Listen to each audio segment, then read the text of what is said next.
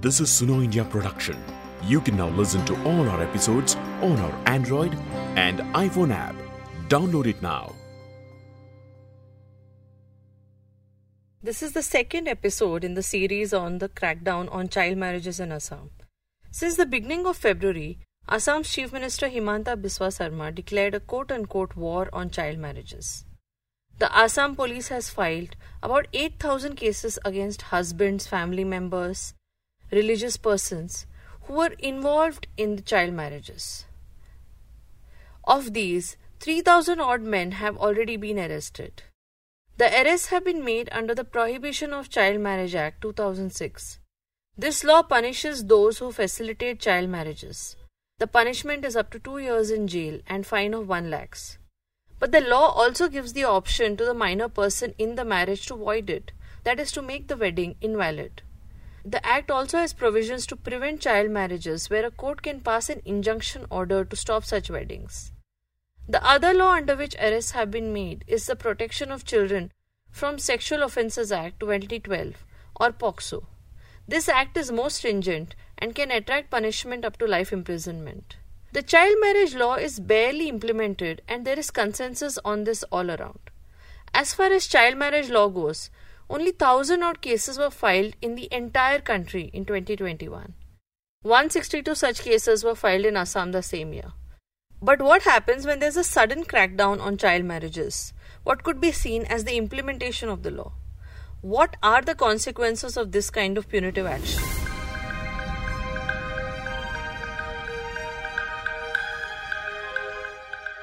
Hi, I'm Menaka Rao reporting for this episode of the Suno India show.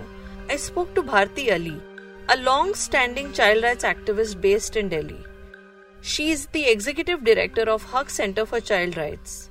The organization has worked on prevention of child marriages at the community level. So, uh, uh, welcome to this podcast. I just wanted to first ask you your initial reactions on uh, the crackdown on child marriages in Assam and what are the consequences of such crackdowns where you know people are penalized for child marriages like what happens uh, what has happened and you know from what you know and what is likely to happen Yeah, so I, my first reaction is that this was completely unwarranted, uh, not needed. Uh, when you look at uh, data with respect to child marriages in the state of Assam, we understand that Assam is on the higher side. Uh, you know, when you look at Bihar, Rajasthan, Andhra, Assam comes next. Uh, but uh, at the same time, data is also telling us that there has been a decline in child marriages in the state of Assam. Uh, if you start looking uh, at data from NFHS 3 to NFHS 5, there's a substantial uh, decline in that. So it was uh, around 38.6% in 2005 6, and now it's 31.8%. You can't ignore that decline, and much of this decline has not happened because of law. This has happened because of various other factors at play. Uh, despite the fact that uh, many of the poorer uh, regions in Assam are under floods, there's displacement for some or the other reason. Uh, there, there are uh, there's very high poverty. Uh, you know, so 42% of child marriages in Assam actually can be accounted from the 20% poorest areas in the state. So we've got to look at that as well. Um, so therefore, I say that this this uh, you know using law as a tool was completely unwarranted, and the manner in which it has happened is a complete violation of human rights of people. So arrests are made suddenly without giving any notices to people, uh, and uh, you know from husbands to fathers to brothers to sons to just about you know every other man they found they've uh, hold of. And we all know that you know uh, even the even uh, you know women's uh, participation in workforce has actually declined in assam. So women's job opportunities have declined sharply. So women are not working it's men largely who are working. Just imagine what the situation must be like to have your bread earner uh, behind bars we've also had stories of pregnant women you know who've had uh, no one to take them to the hospital for delivery because the man was arrested. And uh, we've heard stories of, uh, you know, uh, uh, children dying you know, at the time of you know new newborns dying at the time of delivery as a result or women's health at risk as a result um, suicide we don't know how many but uh, yeah we did hear uh, a one-off story about suicide as well. So the implications are far too many and uh, i think when you put in years of work to bring a change and then suddenly this kind of action happens that change comes to a stall. And it's going to be at a stall for a long time. So if you if you think that the law is going to suddenly be a, be that magic wand and things will change people are actually not going to be receptive to anganwadi workers to asha workers uh, to the uh, panchayat leaders because these are the people who were used for the crackdown who were used to actually give information uh, which was then used for the crackdown so people uh, have definitely lost faith in in uh, you know approaching the government functionaries. The civil society organizations too stand at a loss. Uh, as I said, you know, when once there is breach of trust, it takes many, many more years to you know build that trust again. So it's it's really uh, something which we have to think about. Uh, a lot more work will have to be done. The COVID forced a lot of uh, child marriages, child labor. You know, so that had given us a setback already. And then actions like this give you further setback, is what I'd say. Uh, at this point, do you want to also explain what are the major causes of child marriage and why did, uh, uh, and if the causes are social, then why do you have a legislation for it? Right. So laws have to be there. It's not to say that you don't need a law, but uh, you know the law also has to be based on um, changes that are happening in the society, and and and uh, the fact that the society looks at certain um, you know personal matters like marriage and divorce very differently. Uh, so we are a country which is diverse. We have uh, different religions. We have uh, people from different ethnic backgrounds. And child marriage is something that has prevailed amongst uh, several communities, whether it's tribal communities or Muslim community, or it's it's it's been there among several communities and in different pockets. Um, in fact, I mean, I uh, uh I know in Delhi, sitting in Delhi, I know there are there is a community uh, that believes in child marriage, uh, and they are not poor. They are well off. they they are exporters. Uh, you know, so they uh, are a community that has settled in Delhi from uh, Farrukhabad. It's the Saad community. Um, so there are there are there are several layers to it. A law cannot address all the layers. Law will be a general law that will apply, and the law gives a message that you have to stop certain things. But we also are aware that laws are very poorly implemented so the child marriage law has been there in place for a very long time. In 2006, it was amended. It was amended uh, to prohibit child marriages completely, and certain provisions were brought in. Uh, you know, which uh, you know, despite being a social legislation, there were certain criminal provisions brought into the law. So the punishment uh, uh, became uh, more stringent and it said that anyone who participates in a child marriage, uh, you know, can be punished. But there is so- one thing that has been there in the child marriage law uh, for a very long time, which is uh, getting an injunction to stop a child marriage from taking place. And our experience on ground has been that that injunction order is never obtained by authorities at all. So what happens is that if the child marriage prohibition officer comes to know that a child marriage is going to be solemnized, at best they will seek an undertaking from the parents saying that we are not going to get our daughter married or our son married underage, and we'll wait until they complete uh, 18 years or 21 years. And that undertaking has no value. So that's that's uh, you know uh, there's a tacit understanding between the authorities and the community that we'll give this under- undertaking and things will be sorted. Uh, the injunction order is not something that anyone uses.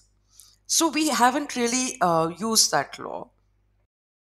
We've seen, um, you know, um, uh, people contesting elections actually going to the villages and saying that don't worry, there'll be no police action against you. uh, in cases of child marriage. They've given those promises. Um, we saw that in Rajasthan, for instance. Um, so there isn't really that, uh, you know, on the ground, there isn't a will either from the authorities or from the communities to use the law, as it were. And then to completely base all your action only on the law makes no sense. So there are several factors. Uh, there are social factors, uh, there are beliefs, there are norms, and there's much more to it today. And the much more uh, lies in the fact that there is poverty, which is increasing. There is unemployment, which is increasing. Uh, you know, the NFHS data tells you in Assam, for instance, uh, you know, uh, women who completed 10 years or more of schooling is only 29.6% for the state of Assam. Um, and that's not not my data. That's NFHS five that's telling you. So uh, you know you've got to look at those aspects. Uh, there are states which have uh, tried to address some of these issues um, through conditional cash transfer schemes. In West Bengal, for instance, there's Kanya Shri and Rupashri, and those kind of schemes are there. Uh, every state has some or the other conditional cash transfer scheme. Um, and that has to some degree actually uh, you know um, brought a brought a change and and has resulted in decline in child marriages to some extent. Uh, it hasn't worked the way it should have worked. It hasn't uh, necessarily reached all those who deserve conditional cash uh, deserve to benefit from such schemes. Uh, so you know a lot more work is required at that end. Um, the other uh, the other in, growing concern of parents today is a rise in sexual crimes against girls. And you know so uh, most parents when you talk to them they feel that it's better that she gets married and uh, you know at least uh, you know before something drastic happens to her in terms of uh, sexual assault.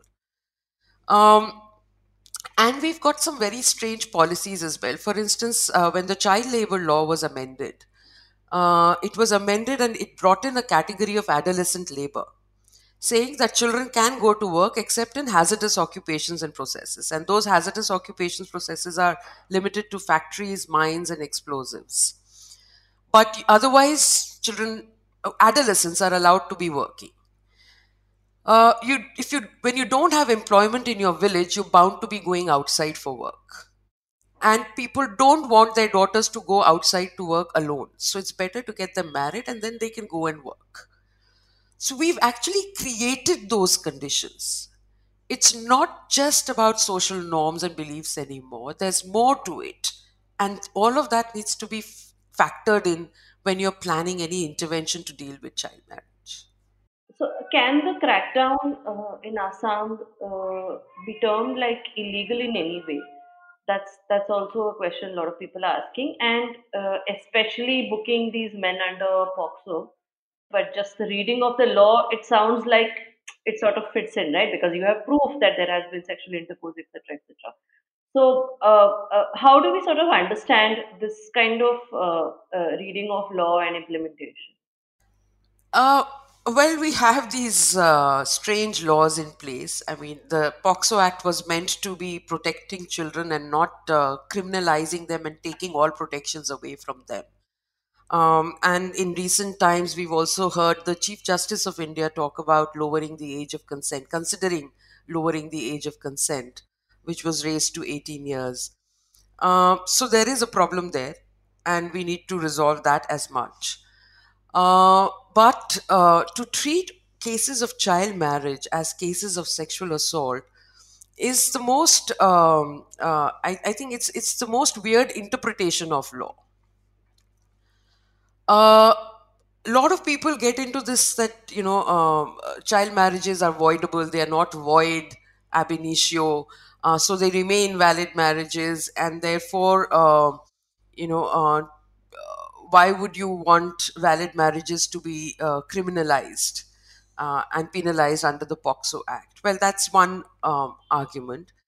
But my argument is that, uh, you know, uh, even if all uh, child marriages were void, you still do not have a right to criminalize uh, you know, children who have already been in marriage and not opted out of it. Uh, so the, the, the, the, the good thing about making child marriages voidable is that it gives you an option to move out of it if you're not uh, uh, if you don't want to be married underage. again, I'll say the law has not been used. Cases of annulment have been filed and they have been successful uh, cases. So it's not as if you can't use that provision of law. If you want law to be used, then it has to be used from the very first point of getting injunctions. That does not work, seeking annulment, etc. Um, but to use draconian provisions of POCSO Act, because, and I call it draconian because the minimum punishment now uh, is 20 years if there is repeated sex right? And in a marriage, there will be repeated sex. So the minimum is 20 years, and it can also go up to life. Uh, and uh, de- there is a death sentence as well. So imagine a couple that is happily married, they have uh, consummated marriage, there's procreation, children born out of marriage, and then suddenly the man is uh, sent off for uh, 20 years because it's statutory rape, it's statutory sexual assault. So that law definitely needs to change. As far as action in Assam is concerned, uh, it has come too late. You know, you don't uh, arrest two things that I want to say. Agreed that the offenses are uh, made out are cognizable and non-bailable, but every cognizable, cognizable and non-bailable offense does not necessarily have to invite arrest. So the arrests that were made were, uh, in many ways, uh, you know, arbitrary. They were arbitrary and in violation of certain Supreme Court judgments, whether it's the DK Basu judgment of the Supreme Court, where it says that you have to inform the person you're arresting on the about the grounds for arrest. You haven't done that. Um, it's violative of the CRPC, where it says, uh, you know, Section 41 and 41A. So, uh, you know, um, no notices were given to people uh, when you were making sudden arrests like this you didn't feel the need to even file an FIR in all these years, and suddenly you want to take action. So the delay in FIR is again something which uh, you know should invite uh, you know some legal action against the authorities. Why? Why? What were you waiting for? all these years. You knew it that there were these child marriages that had taken place. If you look at the crime data from Assam, you know, the number of cases registered under child marriage, uh, you know, is 155 cases, all of Assam. This is uh, 2021 NCRB data. So you didn't want to take action in the place in the first place, and suddenly you take this action after after long uh, uh delay of so many years. So that is is something that should be legally questioned, is what I'll say. Uh, one thing is that also, I mean, one comment is that also the fact that the chief minister called the marriages illegal and uh, whether or not it is valid in law but you know it's, it sort of uh, sort of speaks volumes in the kind of atmosphere that has you know been created and secondly also you know the retrospective sort of arrests uh, as you mentioned you know the the arrests that have been made uh, so many years after the marriage has taken place. I also wanted to understand the technicality whether the child marriage prohibition is primarily supposed to prevent child marriages. From what you're saying, most of the action is supposed to happen around the event of the ma- event of the wedding, and not like years after. Is that what you're trying to say? Yeah, absolutely. So that's why I said injunction when you know that a marriage is going to take place, and if you can't stop a child marriage, it has already happened, then you let it be. You know, it then it's a voidable marriage. Then you let it be at the option of the both of both the parties in the marriage whether they want to continue or stay out of it. That is that has never been clarified uh, uh, in any sort of uh, I don't know order, judgment, or or it's just something that people thought in their wisdom to do and you know it's never been sort of uh, put down or in writing or i'm just wondering. It hasn't you know because a lot of debate around child marriages has happened more uh, on the lines of uh, age and to religion you know so uh, uh, you know even when you look at judgments judgments have said okay muslim personal law allows so therefore uh, uh, you know it's okay so much engagement has been around age and, and religion. Uh, very little engagement has been on what the law really says. What is it trying to do? And again, to reiterate, the law is saying stop child marriages. If you can't stop them, then give the option uh, to both the parties to move out of it. Could argue that the act is being implemented.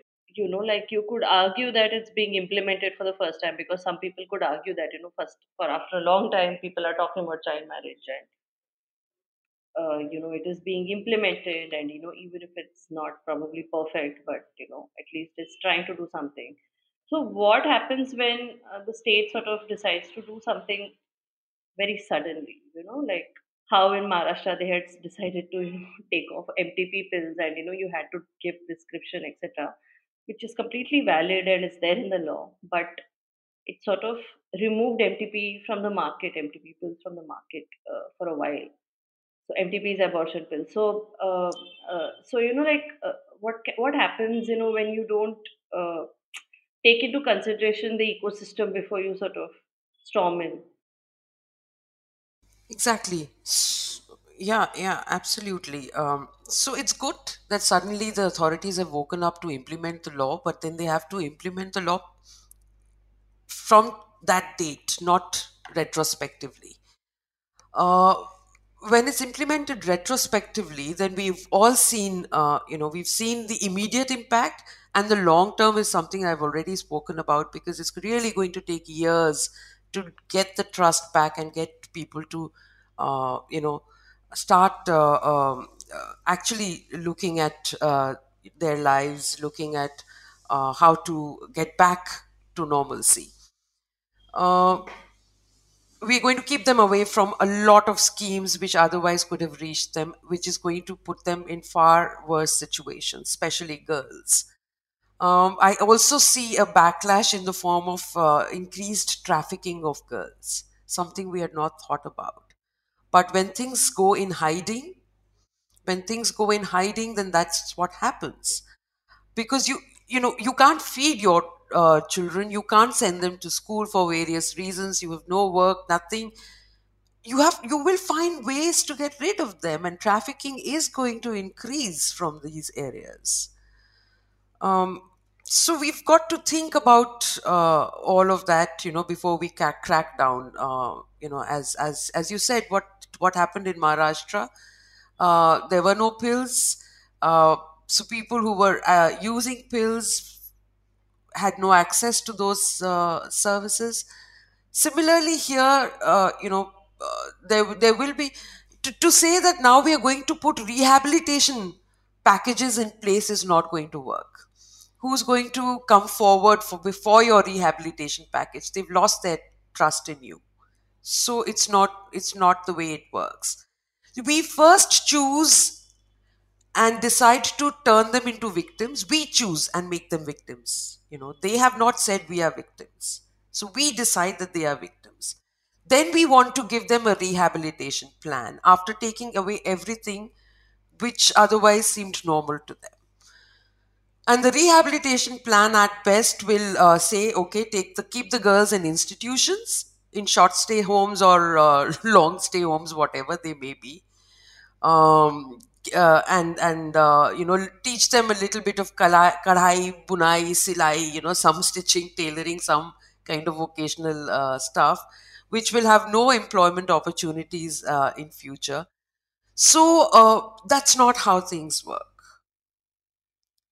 At this point of time, it's important that uh, uh, you know legal aid comes forward and those whose uh, men are in jails they receive legal aid. It's important to win their trust back uh, to let them know that we are there with them and uh, uh, and take it forward from there. But then um, like i said it's important to win the trust back.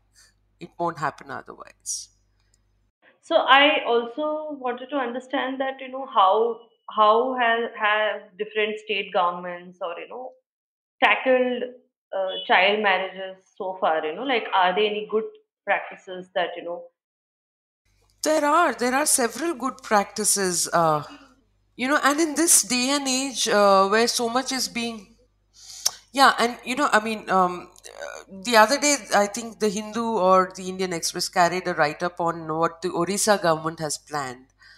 Um, so they have, uh, you know, actually engaged the police in reaching out with uh, to people with awareness campaigns around uh, child marriage, and uh, you know, so you need you need those proactive measures rather than uh, you know a, a crackdown using law as as a weapon. So you've, they've used protectors of law to reach out communities with awareness programs is, is a brilliant idea. And in the past, we've also seen, uh, you know, how it's worked. Uh, Haq Center for Child Rights, uh, the organization that I represent, has worked in West Bengal and Rajasthan uh, with uh, uh, Jabala in West Bengal and Mahila Jan Adhikar Samiti in Rajasthan. And, you know, with with very limited resources, we've been able to see results there. Uh, what we did was that we um, we mobilized uh, community leaders, religious leaders. Uh, religious leaders started, uh, uh, you know, um, uh, campaigns against child marriage, and that helped. That really worked. So uh, they they wouldn't issue any any uh, marriage certificate uh, if they knew that the uh, it was an underage marriage. And you've got to uh, take those community leaders into confidence uh, to deal with an issue like this. So that helped. We uh, formed groups of adolescent girls and boys, not just girls. It's not only about girls. So you've got to work with both girls and boys when you want to deal with such an issue. And adolescence is one age where, when there's so much happening. Some marriages are forced and some are also self choice marriages. So if you're not going to talk and talk about these issues, uh, again connect them to reproductive and sexual health rights, it, it, it doesn't really work. So we, we formed these adolescent girls and boys groups. They were the ones who then took on the leadership against uh, child marriage.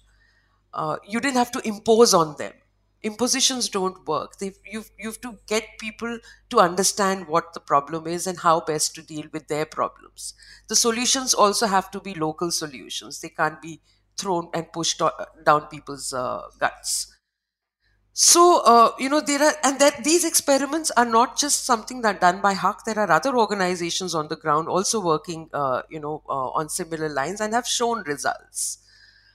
Uh, we have, for instance, in, um, in both in West Bengal, West Bengal there was a football team of girls, and the Rajasthan uh, uh, Mahila Jan Adhikar Samiti decided also decided to uh, you know empower girls through sports, and that has also worked very well. It has retained girls in the school uh, system. Uh, the the parents are very happy to see their girls play football. Imagine in Rajasthan, uh, you know, which is a veiled society otherwise. Uh, there were girls wearing shorts. Initially, there were inhibitions, but they got into shorts. They played football, and when the parents saw them achieving, uh, you know, doing well, uh, they felt that it's okay if they could continue, and that helped them also stay in the school system. Uh, so the, there, there are several good practices. They just need to be scaled up. They just need to be replicated and scaled up. I'm just wondering whether there will be some sort of a movement towards how the law is sort of framed because it clearly can be misused. I mean, See, uh, when the child marriage law was being framed, uh, there was a lot of debate and discussion between uh, women's rights groups and child rights groups. Uh, child rights groups felt that uh, all children under 18 have to be protected by all means, uh, you know, and child marriage is a crime, including Haq. At Haq also, we, we had taken that stand uh, at that time. But uh, I, when we started working on this issue, it actually opened our eyes. And today we take a stand that yes, we don't want our daughters and sons to be married underage or early. We don't want them to get into trouble, but the way out is not in the law. The way out lies somewhere else. Work towards behavior change communication. Let our girls uh, continue to be in school. Uh, let's help them, uh, you know, uh, help retain them in the school education system. Now, you can't privatize uh, secondary and higher school education to the extent that people can't afford it. It's not a fundamental right. No fundamental right to education stops at the age 14 what after that? How are you going to retain them in the school system? And uh, uh, especially for people who can't afford privatized education. So uh, we probably need to extend uh, the um, uh, uh, right to education up to 18 years. Some of those things, those changes have to come in. If at all changes have to come through law, then the legal changes that we require are at the ends of making education compulsory up to 18 the legal changes we require is uh, you know uh, on the child child labor law for instance uh, which uh, uh, allows adolescent labor.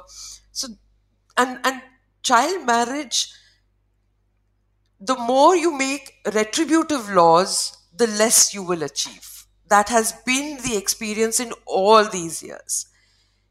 A law was needed when there was need for social reform. We got that law. And the and then we did not implement it. So suddenly if you if you're going to try implement a law which also has one retributive uh, provision and use that just just that one retributive position uh, provision to achieve your goals it's not going to work. You'll have more people in jails you'll have to fend for them as them, them as well. And then a lot more left behind for whom you'll have no backup no schemes whatsoever sponsorship schemes haven't been rolled out. You know mission vatsalya talks about sponsorship scheme. And nothing you know except during covid that too when the supreme court came down heavily and said that you've got to uh, you know ensure that uh, children don't fall out of need and need uh, uh, out of care and protection. You've got to ensure that children who are sent back from childcare institutions to their families are able to continue and connect with the education system with the help of some sponsorship. But that was just it. Uh, you know after covid we again forgot all about sponsorship. So those schemes have to be rolled out.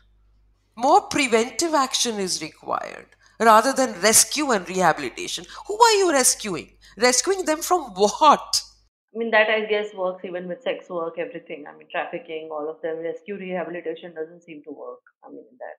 Uh, and communities will find a way uh, you know community community rehabilitation programs have been more successful so let communities evolve their own ways they will and they'll be more sustainable measures rather than uh, you know uh, imposing a uh, again you know imposing a scheme is not going to work let communities evolve their own mechanisms. So strengthen those community level mechanisms. It's sad that mission vatsalya has always it's today called mission vatsalya. It used to be the integrated child protection scheme. It has always had a component of uh, establishing village uh, level child protection committees. But there's never been a budget for that.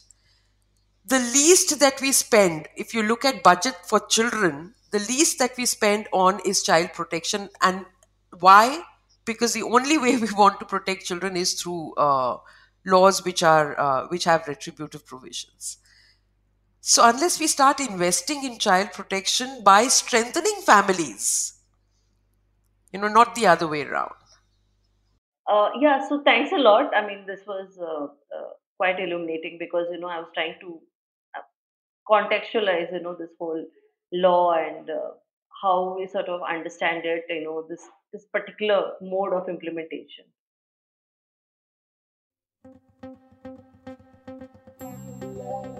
Thank you for listening to this episode. You can now listen to all our episodes on our Android and iPhone app. Download it now